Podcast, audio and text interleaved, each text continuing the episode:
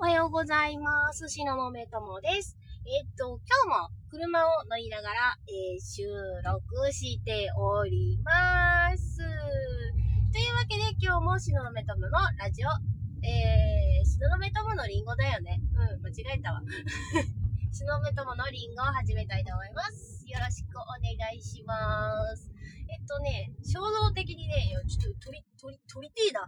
うん、ずとりてえなって言って、ちょっとあの、マイクを、マイクというか、スマートフォンの、えー録音ボタンをポチッとしたわけですけれども、えっとね、3月に入ってね、すげえ面白い状態になってます、私。なんでかっていうとね、ちょっとね、この半年、速度にご注意ください。はい、はい、了解です。えっ、とね、えっ、と、この半年ね、私ね、ちょっと我慢してたって、多分前の放送で言ったと思うんですよ。ちょっと我慢してた。まあまあ、あの、つまりは、えっ、と、わかりやすい例えで言うと、すげえ崖を登っていたと。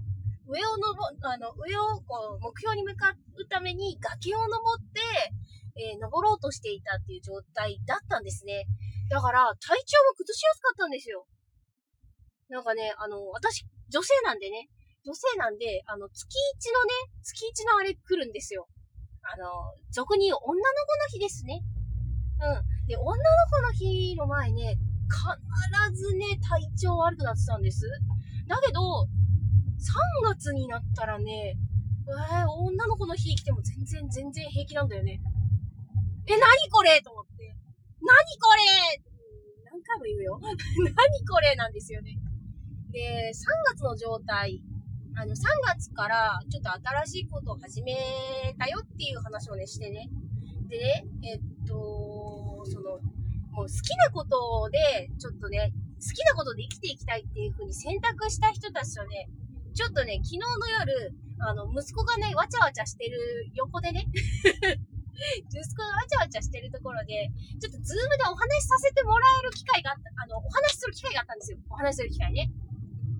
いやー、あ、もう好きなことをするって選択すると、やっぱそこに行くんだなって、なんかね、ちょっとね、思いましたね。そこに行くってどういうことよっていうことだと思うんですけど、つまり何が言いたいかっていうと、みんな我慢してないんですよ。やりたいことやってるから。で、みんな優しい。みんな優しい。優しいし、あとは、やっぱり、あの進みたい、こう、目標っていうのがはっきりしてるから、みんな。だから、こう、し、こう、自分軸がしっかりしてるって言ったら分かりやすいのかな？そう、軸がしっかりしてるなっていうのも感じましたね。だから、あれなんだね。あの、無理して嫌いなことしながら生きていかなく、いかなくてもいいんだっていうのはね、すごくわかりました。で、無理して好き、あの、無理して嫌いなことをやると体に負担がかかるじゃないですか。ストレス過多になりやすいっていうのかな。ストレスをすごく感じやすい体になってしまう。で、今の日本人ってみんな、なんだろう、やりたくない仕事をやって、生きてるじゃないですか。そうもう、もう90%くらいの人たちがきっと。うん。朝起きて、ああ、かったるいな、かったるいな、でもな、仕事しないと生きていけないからなって言って。速度にご注意ください。ったよ。まあね、そんなね。あの、だから60キロを超えるとね、あの、速度にご注意くださいって言うんですよ、うちのこれは。まあそこは置いといて。だから、その、なんだろう、無理して、無理して、あ、やばい、なんか時間間に合うかな えー、あ、実はあの、今ちょっと仕事先に向かってる途中なんですけどね。まあいいや。なんとかなるやろ。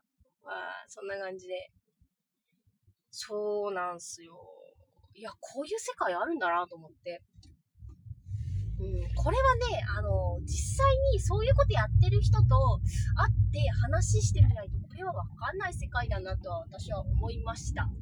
そう。やっぱりその気持ちっていうか目指すものとか、うーん、こういう風になりたいっていう風にも決めて、ね、そそういう風になるためだったら、いろんなことやることは惜しまない、時間も惜しまない、お金も惜しまない、みたいな。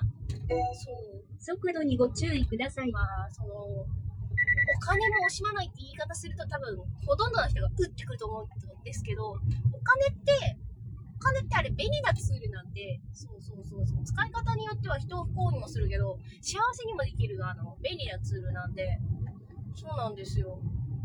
だから、そう。